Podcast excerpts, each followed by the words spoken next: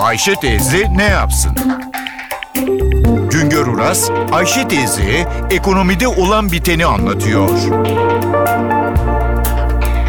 Merhaba sayın dinleyenler. Merhaba Ayşe Hanım teyze. Merhaba Ali Rıza Bey amca.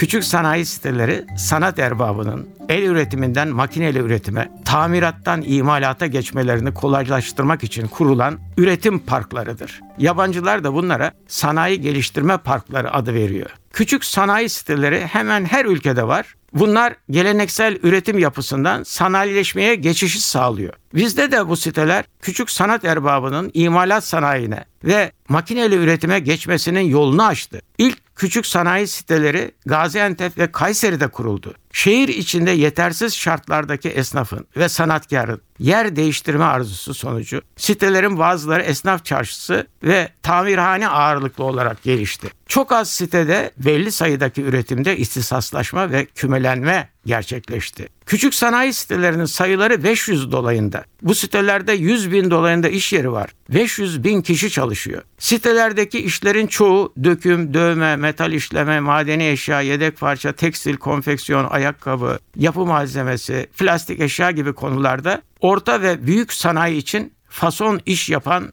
iş yerlerinden oluşuyor. Bazılarında özellikle Ankara ve İstanbul gibi şehirlerdeki küçük sanayi sitelerinde orta ve hatta büyük ölçekli üretime yönelen ihracata çalışan işletmeler var. Küçük sanayi sitelerinin ilk defa kurulduğu Gaziantep'te şimdilerde 11, Kayseri'de 5 küçük sanayi sitesi var. İstanbul'da 13 küçük sanayi sitesinin her biri özelliği olan üreticilerin kümeleşmesine imkan sağlamış durumda. Ankara'da 13, İzmir'de 16, Manisa'da 21, Bursa'da, Adana'da 8'er, Adıyaman'da 5 küçük sanayi sitesi var. Bu sanayi sitelerinde çok sayıdaki iş yerinde üretim yapılıyor.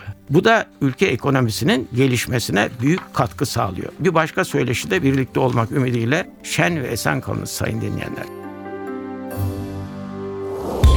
Güngör Uras'a sormak istediklerinizi ntvradio.com.tr adresine yazabilirsiniz.